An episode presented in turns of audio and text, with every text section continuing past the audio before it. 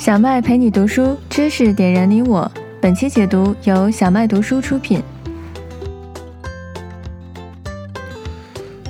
你好，欢迎回到我们的小麦读书。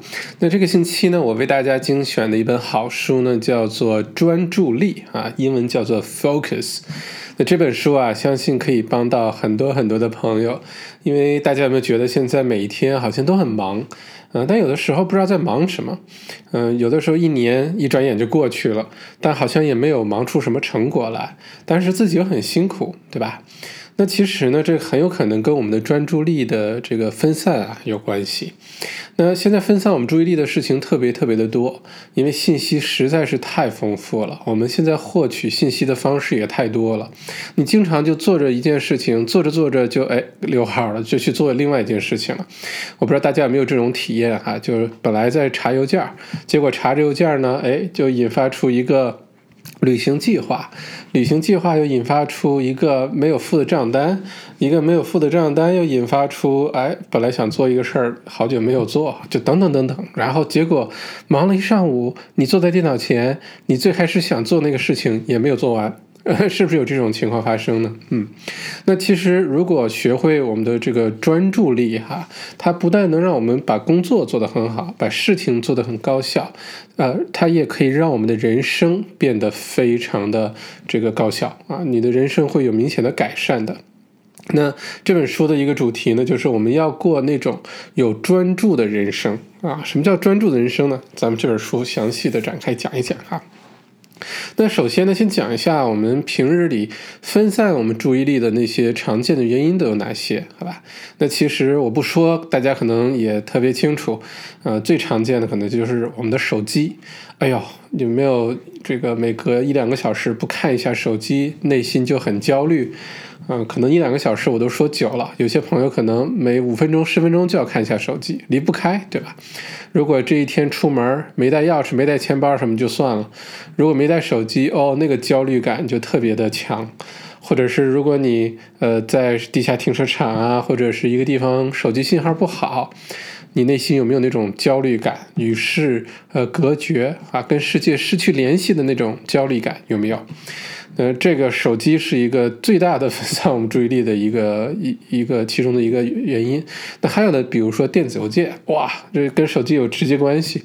嗯，有的时候我们不止一个电子邮箱，对吧？个人的、工作的，然后每次电子邮件一进来，就像收到短信或者甚至像接到电话一样，马上就要去看，马上就要回复。而且很多的这些电子邮件其实都是垃圾邮件，都是广告啊，或者是是一些订阅的一些新闻啊，或者是一些八卦的东西啊，很多都是没有用的。但我们很多的注意力不小心的就被分散在了这些垃圾的信息上，没有用的信息上，好吧？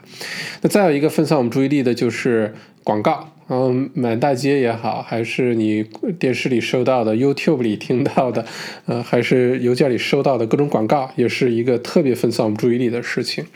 那其实这个这些呢，归根结底呢，呃，都是一回事儿，就是特别繁杂的信息。呃，让我们本来想专注在一件事情的时候呢，被打扰了，然后你的注意力就跟着这个被打扰的信息走掉了。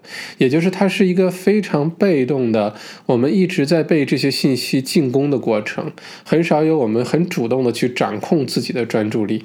那其实过去的人啊，我不知道大家对小的时候的这个记忆是什么样的，好像小的时候注意力其实是比较容易管理的，因为那个时候我们获取信息的方式特别的少，特别有限，无非就是电视。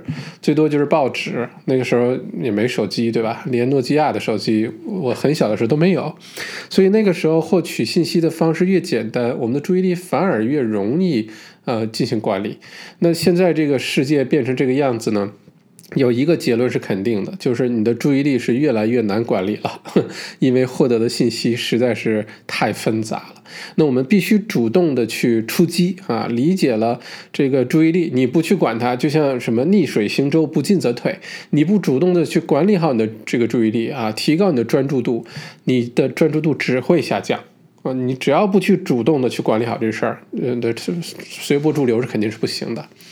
那如果说我们开始有了这些呃意识啊，知道了注意这些这个呃分散我们注意力的东西都来自于哪里，那我们也要理解它背后的一些呃心理的暗示。你比如说，如果你经常离离不开手机啊，忍不住就拿开手机看一看，忍不住就看一看，这个呢，其实在心里里面是有暗示的。如果你看了呢，哎，如果没有信息，你的内心深处会产生一个失望的一个潜意识的暗示，因为你本来期待着有有信息啊，有微信啊，有电话啊，有不管是什么哪个 A P P 给你的提示啊，你本来是因为有这个期待，你才去不停的看它，对吧？不然你也不会去看它。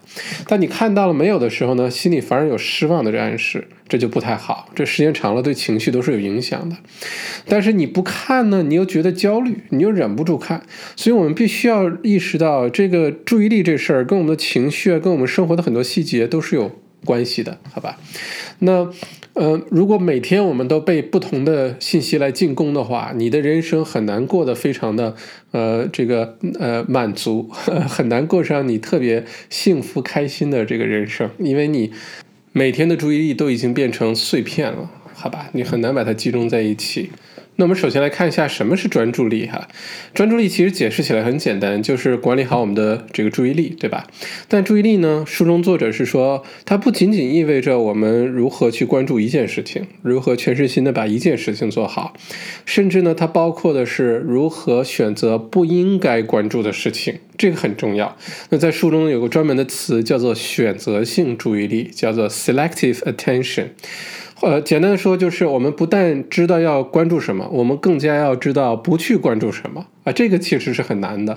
不管是人生当中遇到的一些呃机会啊，一些诱惑呀，还是我们工作当中，尤其你创业的话，你就觉得我的天，什么都能做啊，机会特别多。往往机会越多的时候呢，这个这个陷陷阱也就越大啊。呃，我不知道你有没有听过乔布斯苹果的那个。之前的 CEO 啊，乔乔布斯说过这句话，他说：“人们认为专注就是对自己所专注的东西说 yes，但恰恰相反，专注意味着要对上百个好的点子说 no，因为我们要仔细挑选。这就是我的秘诀：专注和简单。”简单比复杂更难，你必须费尽心思，让你的思想更单纯，让你的产品更简单。但是这么做最后很有价值，因为一旦实现了目标，你就可以撼动大山。哎，这句话送给呃创业或者经营企业的朋友们哈，就是说，学会 say no，学会对那些看上去是好的点子 say no 很重要，因为我们的专注力来自于。这个屏蔽掉那些干扰我们的那些信息和那些诱惑，对吗？所以，如果你想特别专注在一件事情上，你第一件事情是先对那些干扰我们的事情 say no。哇，这个我觉得非常重要。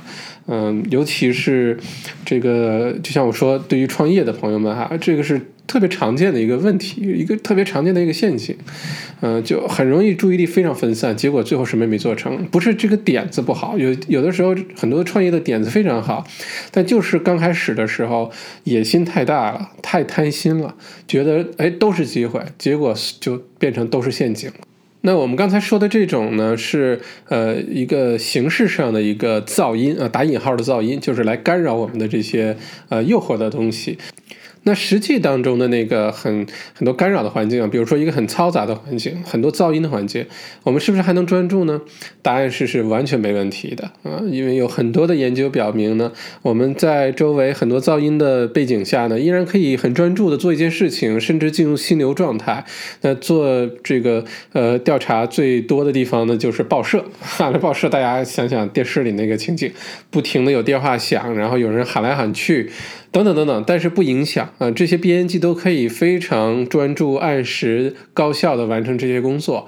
所以呢，这个呃，我们不用打引号的，具体这个嘈嘈杂的环境呢，其实并不是影响我们的。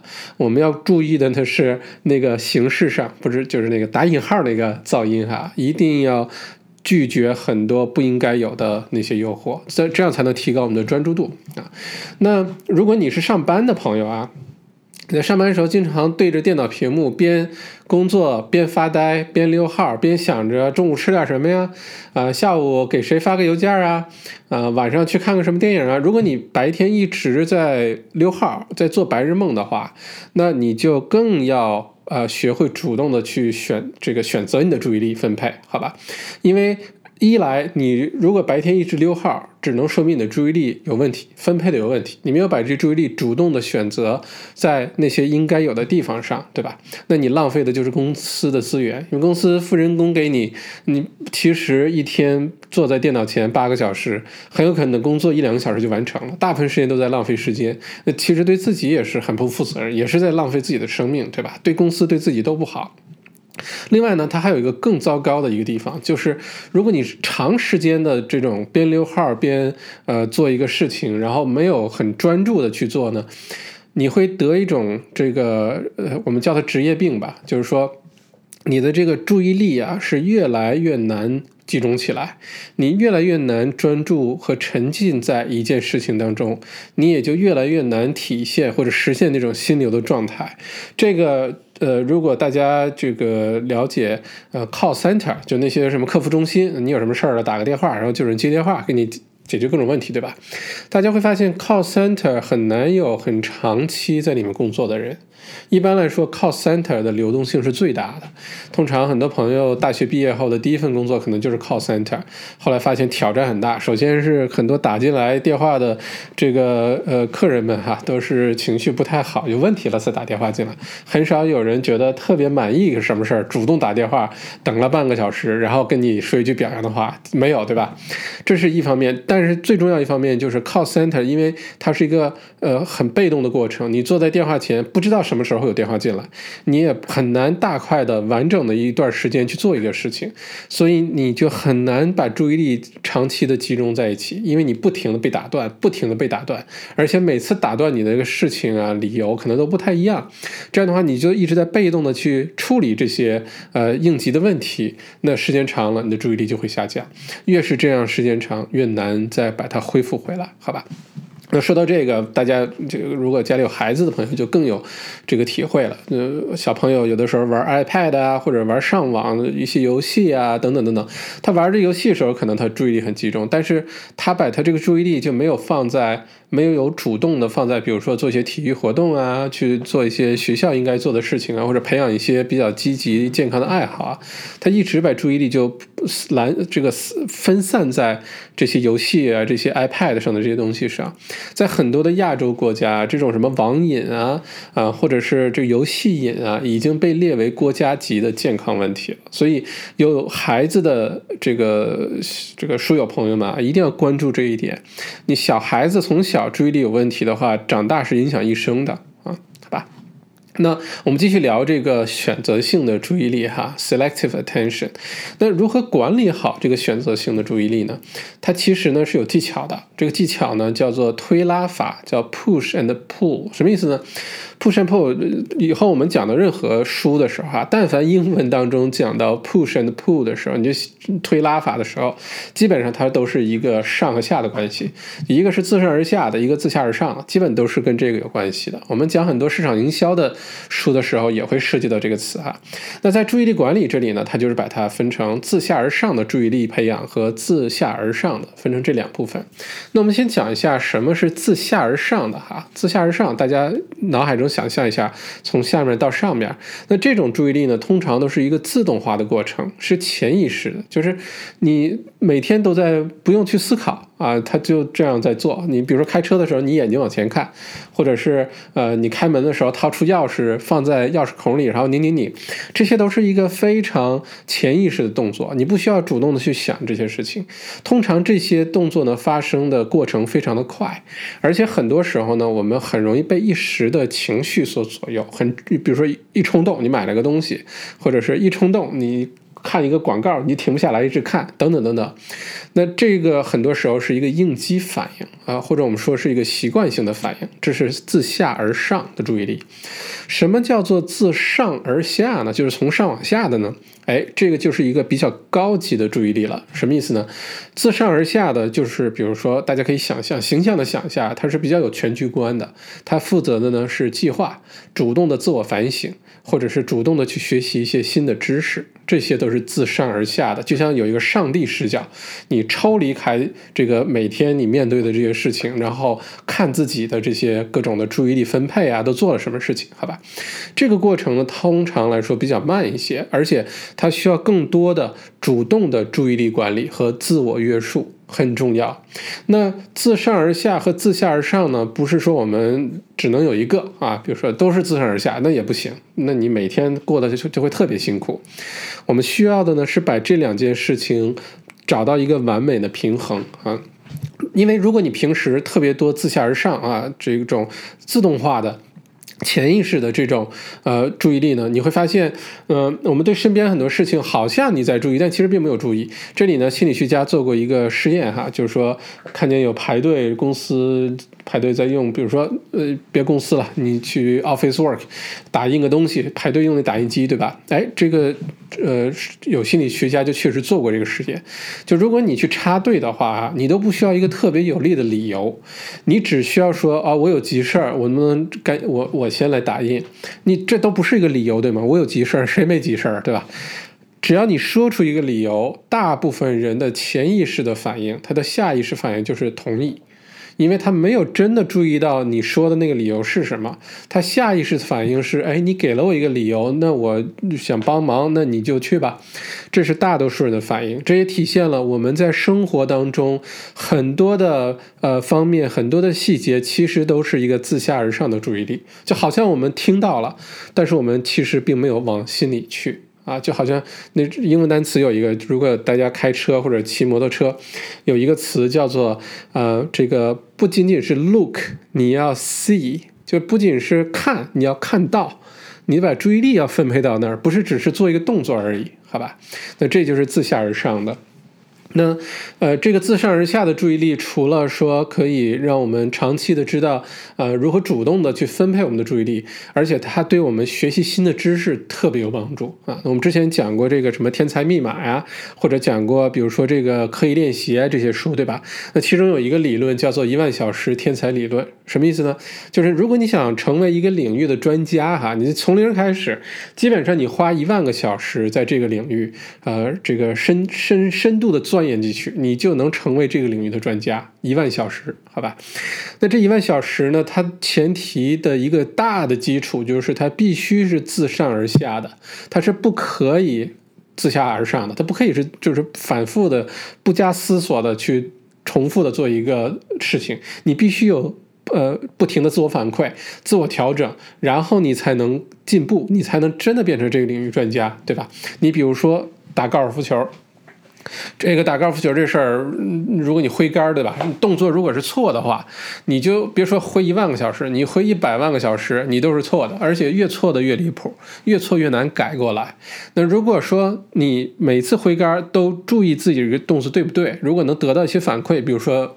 高尔夫球教练啊，或者一些视频啊，或者现在还有很多 A P P，对吧？你不停的反馈，不停的自我调整，然后再去练习，再反馈，再练习，再调整，这个才能让我们进步，这个才是快速学习东西的一个好的办法。好吧，所以自上而下的注意力是非常非常重要的，这个我们一定要意识到啊，啊，否则的话就会有那种假的注意力呵呵，就是以为你在注意的做一件事情，其实只是形式上的，并没有真的注意到。OK，那说到这个专注力呢，呃，书中作者呢举例子说，其实大的方向呢还分不同的种的这种专注力。那呃最常见两种喽，第一种呢就是呃我们可以把它想象成是一个很窄的、很具体的专注力。那这种专注力呢，就是以完成一个目标为导向的啊，它对高效的完成一个任务特别有帮助。那这种注意力呢，我们其实非常常见，可能也是我们最常提及的，或者最常想象中的一个注意力，就是这事儿，就是我能非常专注的把一件事情做完啊，这是一种专注力。那还有一种专注力呢，叫做开放式的专注力，好吧？那开放式的专注力有什么好处呢？对我们的创造力很有帮助，因为有的时候，如果你特别以目标为导向，哈，你这个视野就会变窄，你就会一直想着我如何把这件事情做好，我如何把这件事情尽快完成。那有的时候，这件事情在大的方向上对不对？啊，在大的方向上是不是还有它的意义？有的时候就会被忽视掉，这种情况也经常发生，对吧？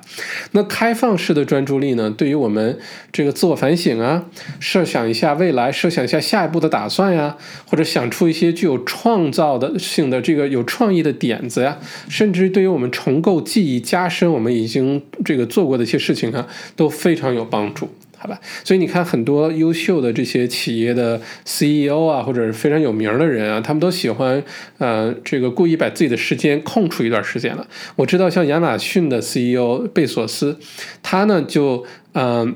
每次给自己安排这个日程表的时候啊，会告诉秘书每周会有几天整块的时间空出来，不能安排会议，不能安排任何事情。这个是给他自己放空的，你干嘛都行，你出去散步也行，你去跑步也行，你去坐在办公桌前听音乐，看着窗外发呆也行。你必须有这样的时间，这种开放式的，甚至就是让你的呃意识到处乱逛啊。你说他溜号了也行，干嘛也行，但他都在往一个方向去想这个事情，好吧？不是真的溜号，这种时候往往是好主意最多的时候。大家有没有这种感受啊？你往往你一个人安静下来，比如说最近突然想一个事儿，创想一个创业的点子，或者你最近想一个这个项目如何更好的把它完成，然后需要一些创造性的东西来呃这个添进去的时候呢？比如说你开车的时候啊，或者你洗澡的时候啊，这个时候好主意特别多。如果你一味着去忙、去开会、去不停的在这件工作本身去做的话呢，有的时候反而就忽视了很多更好的一些想法和主意。这就是我们说的注意力第二种啊，开放式的注意力。这大家可以有意识的去培养一下这方面的注意力哈，时不常的就让自己慢下来，一个人独处，然后呢去想一想关于这件事情啊，你想做的这件事情的其他的方面的东西，也许会有意外的收获哟。OK，那么现在了解了专注力的重要性，也了解了专注力的这么几种啊。那如何提高专注力呢？其实提高专注力的前提是先要提高我们的意志力。意志力的英文是 willpower 啊，你的这个脑子张动着意志力非常重要。为什么呢？你像我们说的这个什么高度专注啊，自我的不停的激励呀，或者你对一件事情的决心有多大呀，这些呢都是通过意志力 willpower 来体现出来的，好吧？那书中呢给举了一个实际的一个调查哈，这个就是对一千名儿童在小的时候就几岁不到十几岁的时候呢，呃，对他们对待事物的态度，比如说如何处理焦虑啊，如何处理学业啊，生活的一些压力啊，如何管理自己的注意力啊。甚至是他们有多自律啊，把这些都做了调查。经过了二十年以后呢，他们找回来了百分之九十六的数据。然后根据这些数据的结论发现，哈，这个儿童时期如何分配自己的注意力，或者如何面对生活当中的这些什么焦虑啊、压力啊，啊，如有多自律啊。对于他们三十岁左右的时候，或者三十岁之后，哈，他们的财富、他们个人的健康，甚至于跟他们是否有犯罪，都有直接的关联啊！这从小，我们经常中国有句老话，什么三三岁看八十，是吗？是是是这么说的吧？也就是你小的时候的种种表现，其实已经注定了你这辈子会怎么样。我们经常说习惯改变命运。你小的时候养成的思维习惯、生活习惯、对待人的习惯、对待这个负面事情的习惯，其实就已经塑造了你这一生的各种这个未来，对吗？那意志力这个东西，呃，willpower，我们知道它是什么东西之后呢？你要认识一点啊，它并不是与生俱来的。不是说哪些小朋友生下来意志力就比其他人更高啊？不是的，意志力呢是培养出来的，是可以学习的。呃，不但在儿童时期可以学习，他在成年之后也可以刻意的去培养自己的意志力。那儿童时期的意志力呢，很多时候是不小心培养出来的。如果这父母特别有文化，看了很多呃相关的科学的这个呃培养孩子的书呢，有可能有有意识的主动去培养了孩子的这方面的这个意志力。那很多时候呢，小朋友的意志力是通过跟其他小朋友的交往啊，啊，通过一些体育的练习，体育。项目啊，啊，或者是在学校遇到的一些细节的一些事情啊，不小心培养自己的这个意志力。那我们大人长大之后意识到这是问题了，我们可以现在也不晚哈，你可以去刻意的培养自己的意志力。那培养意志力最好的办法是什么呢？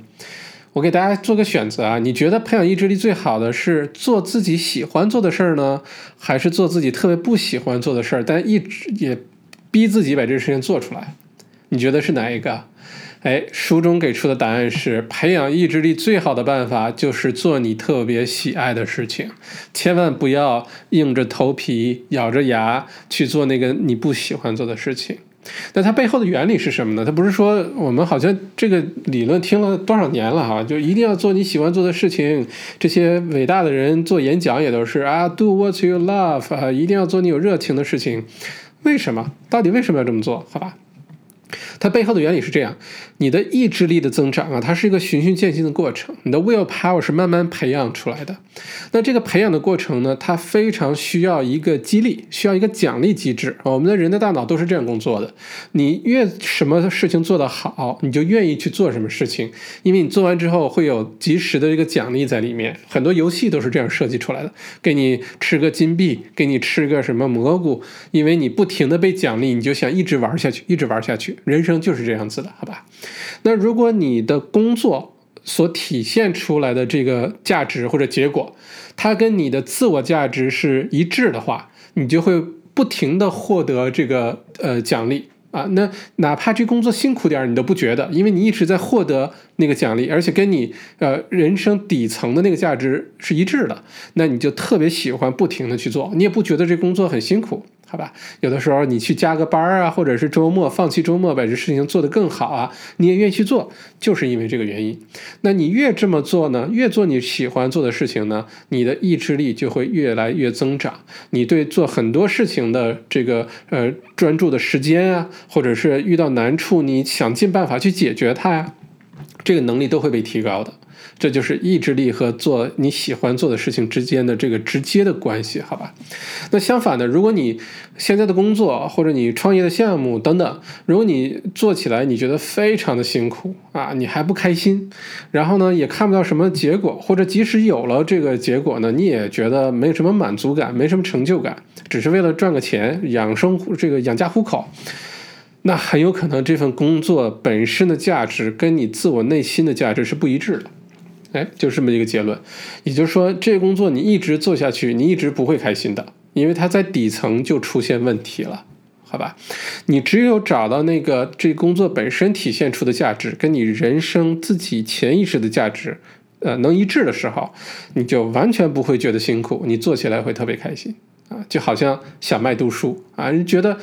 说实话，有的时候读书，我一个人把自己关在办公室一整天，然后不吃不喝的去看书啊，然后准备录音呀，反复的录啊，反复调整啊，然后不停的检查呀，等等等等。如果从一个角度呢，你可以认为这是一个非常辛苦的工作，因为没有周末，对吧？每个周末我都在读书，平时工作，周末给大家读书。但是对于小麦自己来说，这件事情简直太开心了，我觉得。我就好像就进入了另外一个空间一样，这件事情我别说放弃周末了，我觉得不用睡觉也行。每次看书，每次录书，每次录完上传的那个满足感、那个成就感，我用语言都不知道怎么描述啊，就特别特别开心，好吧？这就说明它跟你内心的那个价值观是一致的，好吧？那其实还有更多的例子啊，你比如说那个好莱坞拍电影吧，这个例子特别常见。像小李子拍那个《荒野求生》，哇，又是吃生鱼，又是钻到马肚子里，反正是干了很多这些这些这些特别难的事儿，对吧？甚至于今年这个呃，比如说这不是今年了，二零一九年。这个大热电影《Joker》小丑这电影啊，当时大家看完没有说不好看的，好吧？虽然它里面有很多阴暗的那一面，有很多让我们看了可能突然之间心里不是那么舒服的，没有那么阳光的一面。但大家都不得不承认，小丑的这个男主角的演技实在是绝了，实在是无可挑剔。所以呢，这个演员最后也是这个金球奖还是奥斯卡都是最佳男演员，对吧？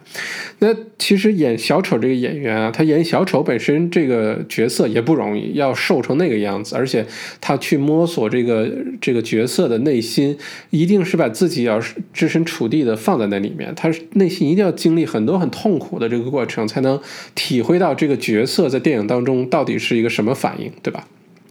那你通过这个男主角他获奖的时候感言，你就知道，其实他对于世界上很多不公平的事情是非常有自己的坚持的，不管是动物啊，还是性别啊，呃，等等等等，很多的这些不公平。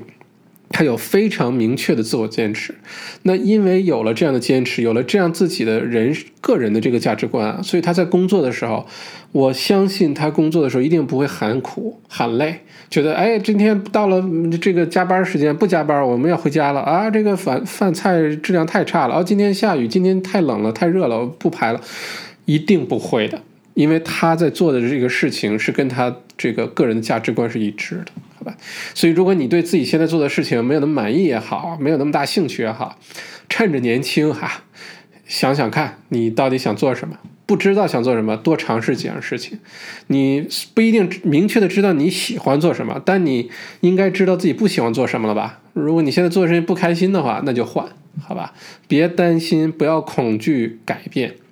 啊，很多恐惧改变呢，你并不恐惧那个改变带来的后果，你恐惧的是未知，你恐惧的是那个恐惧本身，好吧？OK，好，我们继续往下说哈。那书中呢，往下一个章节呢，讲到了在社交当中的这个专注力的培养。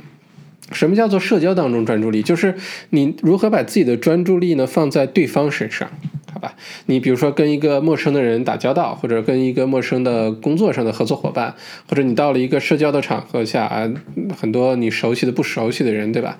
你如何能够把你的专注力放在这个场合里，放在这个？对方这个人身上，这个可以有效的提高你的社交能力，好吧？你社交能力好了呢，其实你的路子就宽了。你不管做事啊，呃，还是你换工作啊，或者是找男女朋友啊，就反正等等吧。我们活在一个人的社会当中，对吧？所以社交能力强的人呢，一般都游刃有余啊，如鱼得水。如果社交能力比较弱，这跟内向外向、内向外向，我觉得没有那么大关系哈。呃，学会社交，那这事儿是一个很大的优势来着。那社交当中专注力的培养呢，它的关键词就是 empathy 啊，因为是 empathy，e m p a t h y，中文翻译过来呢，可以叫做同理心，或者我们翻译成共情。大家注意啊，同情心和同理心是两回事儿。同情是你同情一个人，对吧？乞丐啊，一个可怜的小狗啊，啊，或者是一个弱势的群体啊，那个叫同情。什么叫做同理心，或者什么叫做共情呢？是你能。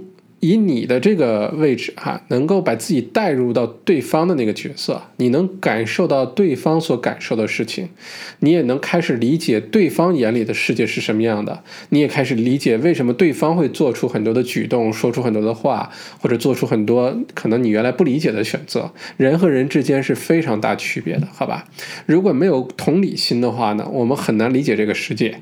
如果你有了同理心，你会觉得这个世界一切都有它的道理啊，一切都有。它的这个合理的地方，不管不管这个这个对方的想法、对方的看法、对方的做法跟你有多大的不同，这个世界就是这样多姿多彩，好吧？那这个共情啊，我们刚才说这 empathy 或者同理心啊，它呢其实分成两种啊，一种呢是比较初级的，叫做 cognitive empathy，中文呢翻译成为认知共情。第二种呢叫做情绪共情，英文是 emotional empathy。什么意思呢？认知共情呢是能够体会到对方的这个感受，能够认识到对方会有这样的想法或者这样的这个这个这个这个感受哈。但是呢，你很难真正感受到对方经历的那个那个状态啊。说的有点抽象啊，一会儿我举例子你就明白了。那比较高一级别的这个情绪共情啊，emotional empathy 呢，是我不但能够知道你在你在经历这件事情，并且呢，我能把自己带入，而且我能感知跟你你感知的这个感受啊，这是叫做情绪共情。举个例子啊，比如说大家可以想象一下，你看见一个人在吃柠檬，一个新鲜的生的柠檬，连皮带肉一起咬。认知共情的人呢，他可能觉得哦，吃柠檬你一定会觉得酸，好吧？这叫认知共情。情绪共情是什么呢？我不但看你吃柠檬，我觉得你这个酸，我甚至都跟着流口水，我都跟着这个呃这个挤鼻子瞪眼儿，我觉得呃这一定特别酸，你就开始觉得自己你都觉得酸了，好吧？这个叫做情绪共情。那区别在哪儿呢？认知共情呢，是对于其他人的感受啊是比较冷漠的。那很多的这个呃，从小比如说他的这个情感有缺陷的，认知有缺陷的，或者有一些这个反社会的性格啊，或者是再夸张点一些神经病的性格啊，这不是开玩笑啊，都用的都是我们客观的一些这个术语。这些人的特点就是他们只有认知共情，没有情绪共情，好吧？那情绪共情是。正常人，我们大家都应该有的一种共情啊，你可以多点，可以少点，但是你能感受到对方的。那在社交的环境下呢，这个共情我们怎么去处理呢？就说我们要管理好这个自己的共情，在什么场合下，对什么样的人，你的这个注意力放在哪一种共情上面，好吧？你比如说。对于医生来说，呃，你如果完全没有这个情绪共情，你只有认知共情啊，你这个是腿摔折了，OK，呃，疼不疼？OK，疼，OK，好，来吃个药，打个针，那个弄个石膏。没有情绪共情的医生，用数据呃论证，还是经常被起诉的。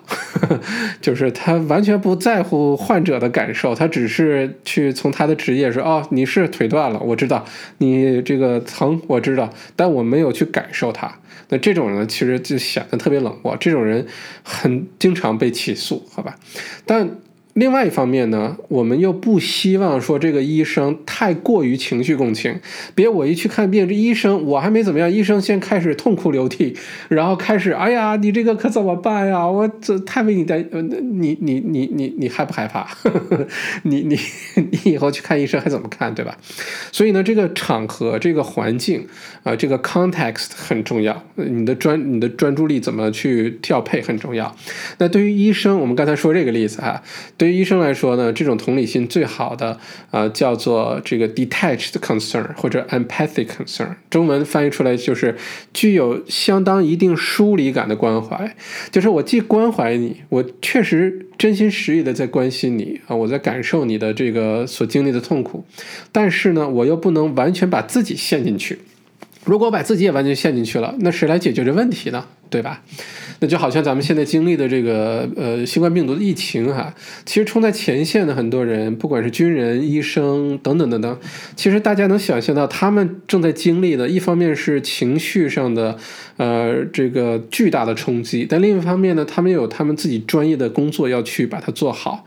如果你过多的被情绪去影响呢，你的这个专业性就被影响，你就不能那么好的工作了。但如果你只是为了一个工作去了，你也不在乎这个病人啊，呃，这个感染患者怎么样呢？那这事儿你也很难说你是一个合格的医生或者护士，对吧？所以呢，总结起来，简单的说，就是共情这个事情在社交当中，呃，分不同的环境，我们要知道如何去调整自己的这个注意力，好吧？OK，那再往下呢，就是书中提到了这个专注啊，也分成微观的专注力和宏观的专注力。微观专注力大家很容易理解，就是眼前的事儿呗，眼前把眼前这件事情做好呗。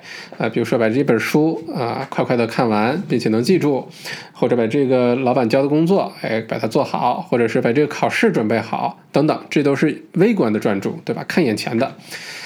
宏观的专注是什么呢？是比较长期的啊，要考虑到下一步的。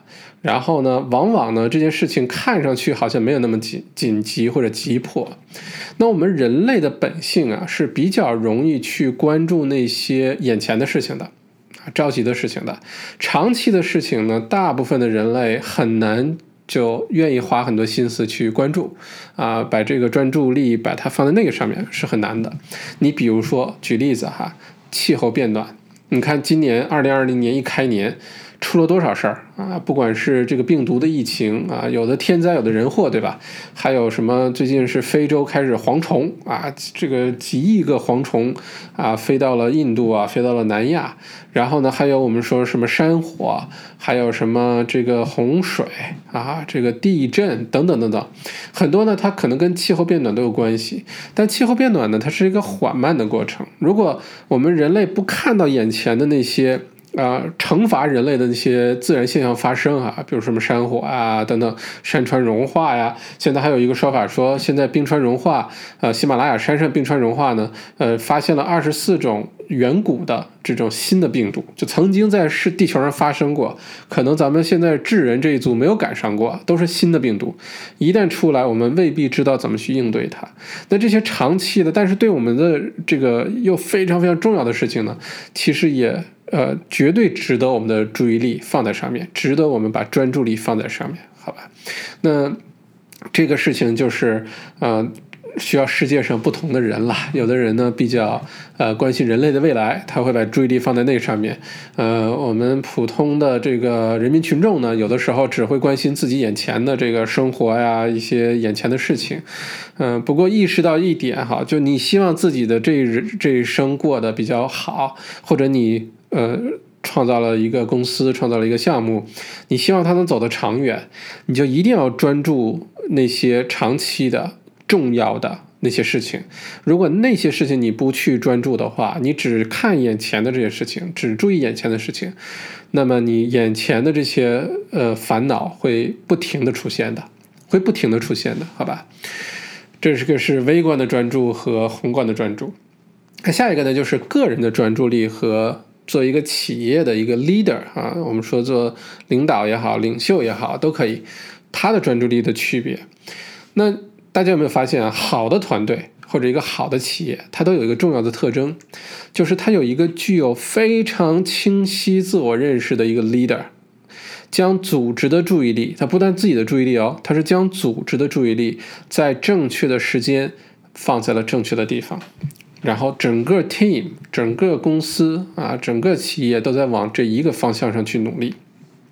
如果一盘散沙，这个再多人的公司、资源再丰富的公司也白费，也没用，好吧？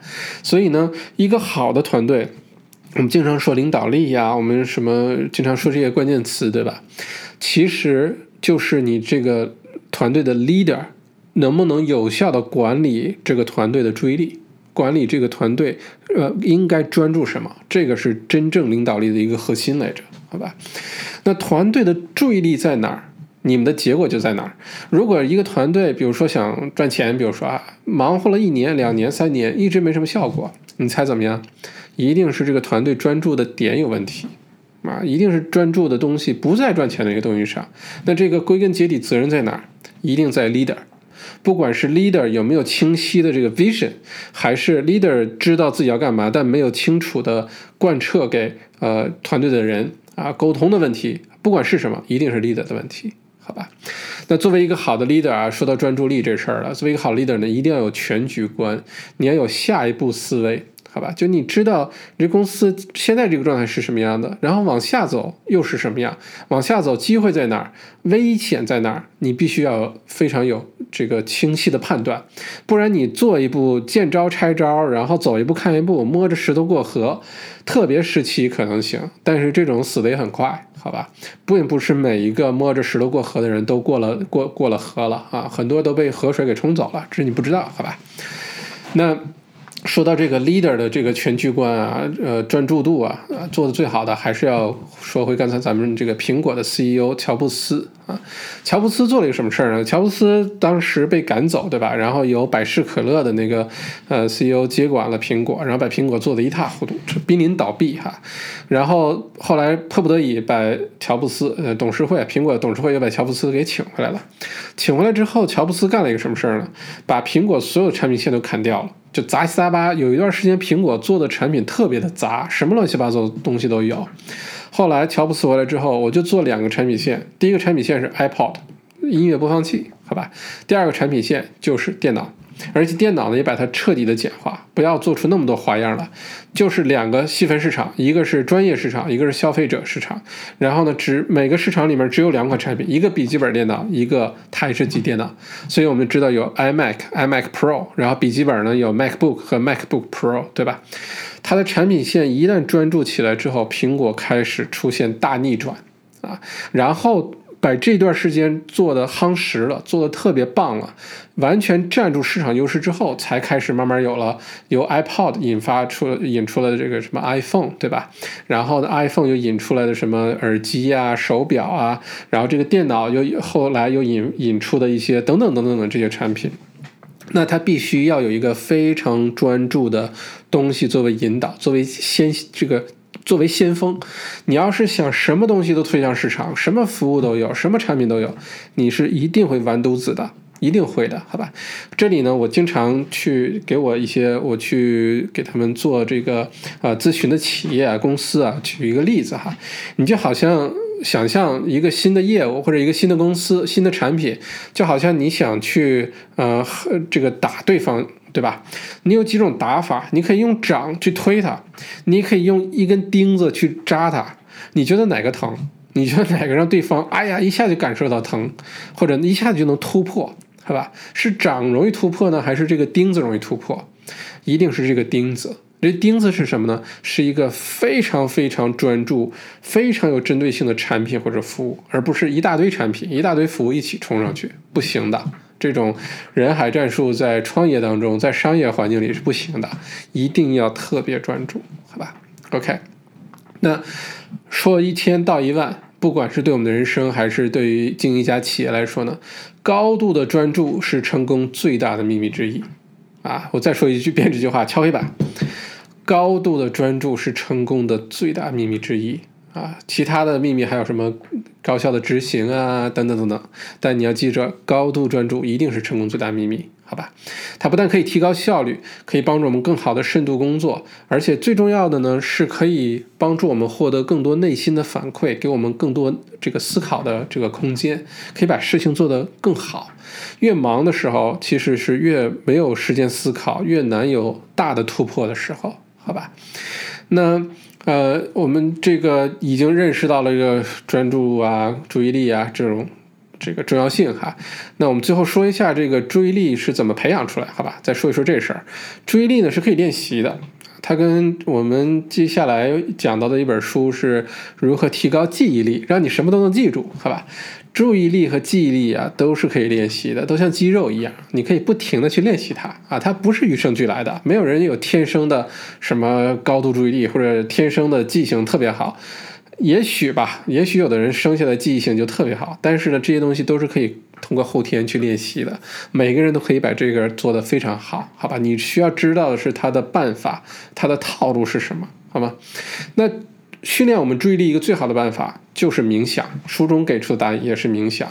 冥想这个事儿，咱们在小麦读书呃讲过的很多书里多次提到。而且小麦自己也是冥想的一个极大的受益者，每天呢就五分钟、十分钟，长点十五分钟、二十分钟。你手机下载一个 APP，现在这种 APP 又特别多，你就跟着去做就行了。冥想给我们带来的好处，不管是让你提高自我意识，你开始关注自己的情绪，你开始意识到有的时候什么时候是在溜号，什么时候你在提高注意力，然后呢，再让自己整个对待人生的态度变得更加平和，更加的呃这个。呃，包容都有非常多的好处，这个好处也是不能再强调了。大家一定要，就是你想要健康啊，内心的健康，内心的丰富，想要提高注意力，提高不管是什么，关注冥想，学会冥想，这东西又免费，又不花你什么时间，而且在哪儿都能进行。好好关注一下，对你绝对会有帮助。不信你就去试一试，好吧？另外一个这个训练注意力的好办法呢，就是经常练习。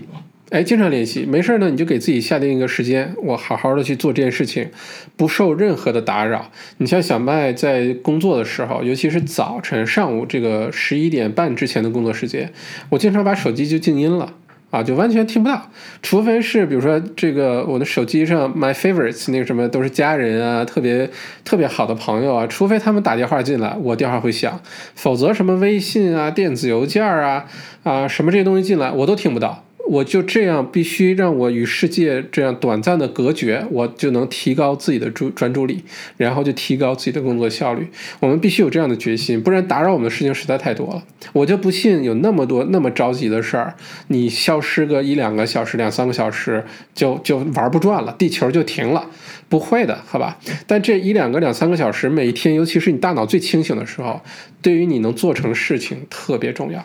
不信你可以试一下。好吧，再有呢，就是有很多的 A P P，我之前给大家推荐过啊，有一个叫做呃 Trees，就是那个树的那个呃 A P P，大家可以去下载一下，特别好玩。它的意思就是你屏幕啊，你就可以开始种树了。然后你种树之后呢，呃，这个其实就是一个番茄中的一个比较有趣的版本。你可以自己设定时间啊，这 A P P 叫 Trees，就是大树的意思。你可以设定五分钟啊、二十分钟啊、一个小时啊都行。你设定的时间呢越长，你这个树呢长得越高。呃，你一旦破坏了你的屏幕，比如说你把屏幕关了，又打开微信了，打开什么抖音了，什么，那你这棵树就没种成就死掉了。而且你可以团队一起种树，种树种多了呢，你大家还能交友，还能看谁种树种的比较多，还能比一比，好吧？类似这些小 A P P 啊，帮助我们提高注意力的办法其实非常多。我们只要学会管理这些分散我们注意力的事儿呢，其实就已经成功一大半了，好吧？呃，这是提高注意力这个。那再有呢，就是呃电子邮件儿啊，电子邮件呢是我们现在生活当中完全躲不开的一件事情，尤尤其是你要工作的话，好吧，嗯，这个有电子邮件儿，不知道是提高了效率还是降低了效率，因为每天我们都在被电子邮件儿绑架着，尤其是各种广告啊，各种杂七杂八电子邮件进来。那这里呢，我快快跟大家分享一下这个如何管理电子邮件儿哈，如果你每天都被这个干扰的话，第一个原则呢是每天。固定时间查电子邮件，就好像查信箱一样啊！你原来寄封信寄到你们家信箱，你也不是每两分钟去看一次，对吧？电子邮件的本质就是没那么着急的事儿，着急就给你打电话了，好吗？所以呢，你要养成一个习惯呢，不单是你养成，你也在训练给你发邮件的人。你每天固定时间啊，你比如说早晨第一件事看一下邮箱，然后呢，午饭之后下午一两点钟看一次邮件，然后快下班前四点多钟看一次邮件。这是一个好办法，不要什么时候邮邮件进来你马上就回复，千万不要这样，这样的话你的注意力一直在被分散。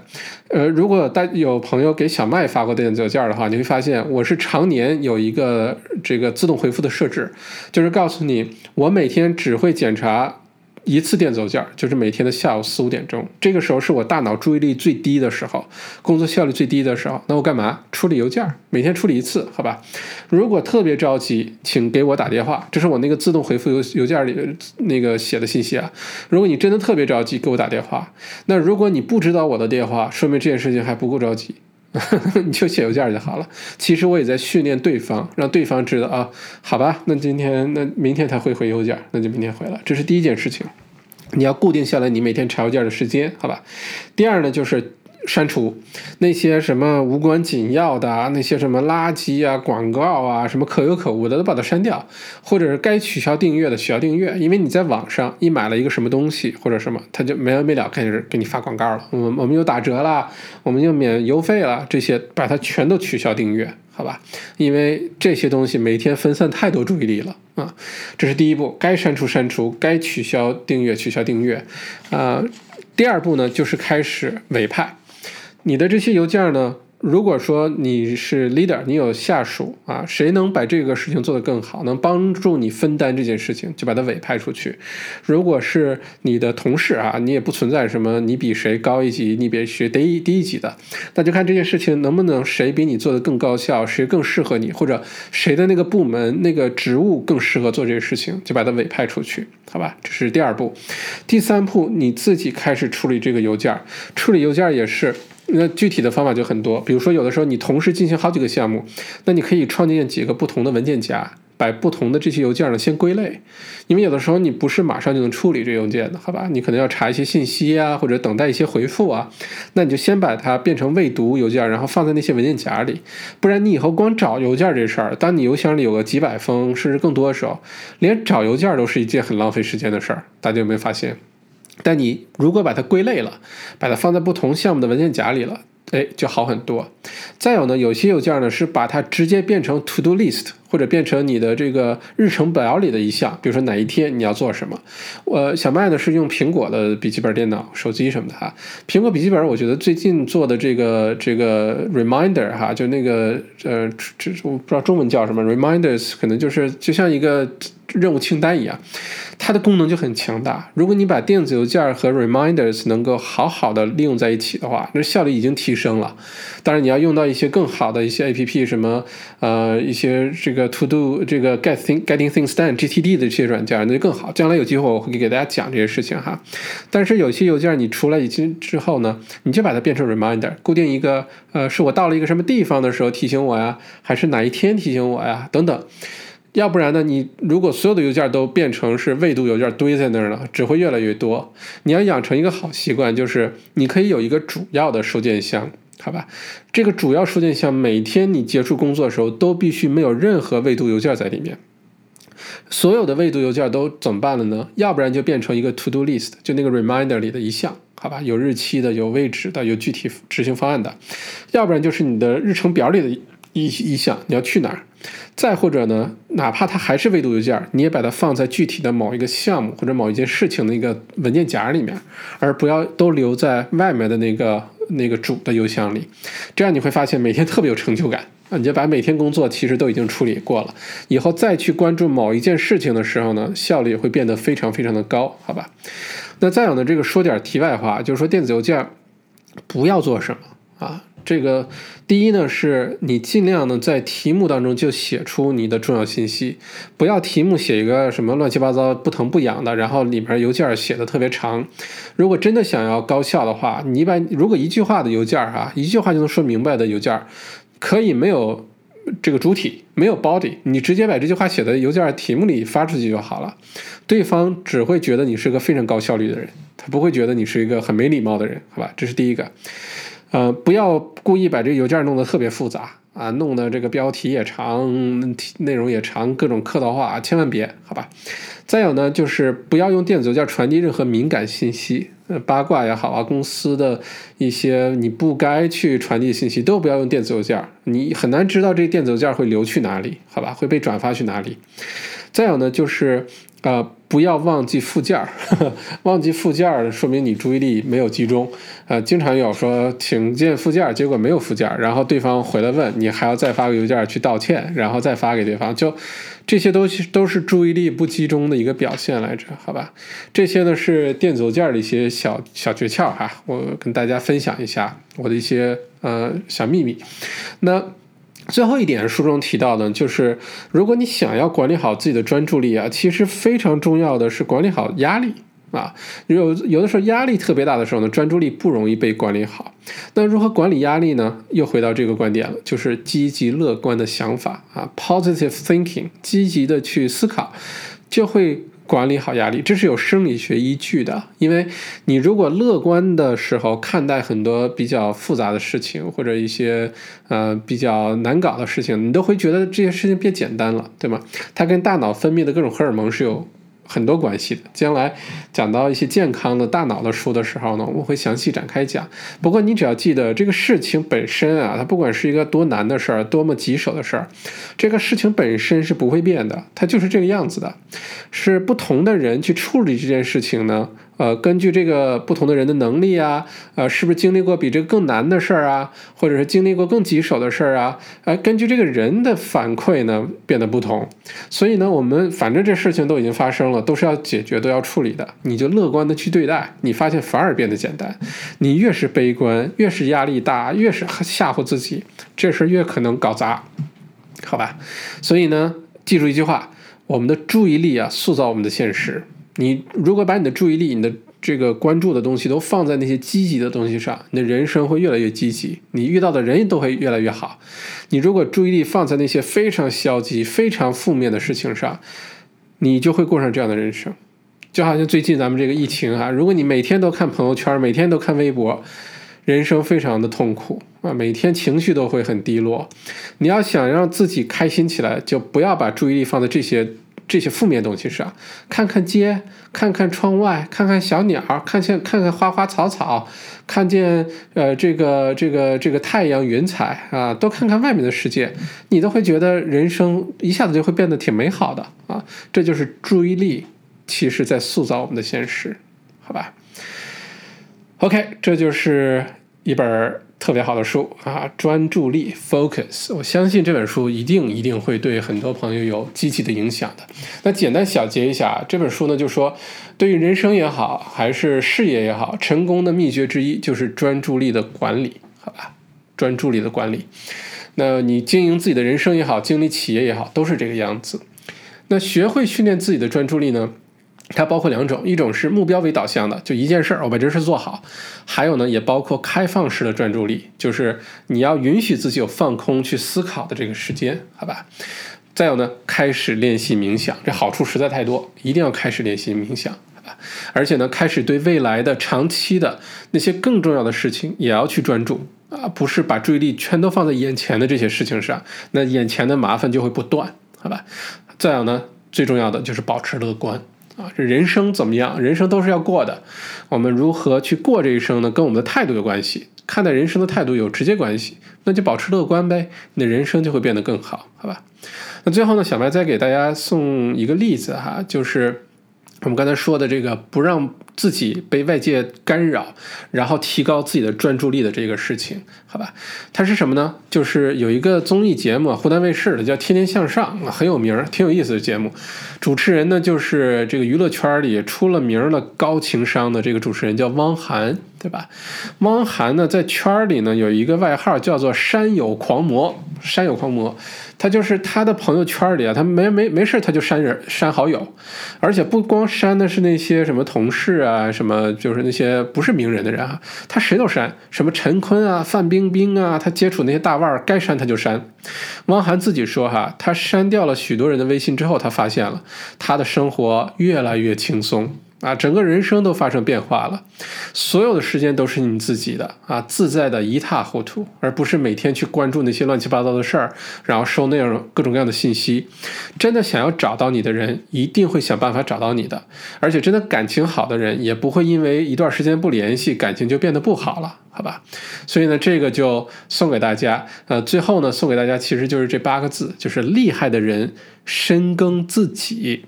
好吧，什么意思？就是选择内向内啊，深耕自己，为自己的人生筑起一道墙。你要把自己的注意力保护好，让自己的注意力不被外外界干扰，然后你可以全神贯注的把你自己的事情做好。嘿，这就是这本书给我们带来的启示。好，非常非常感谢你的收听，咱们下周小麦读书见。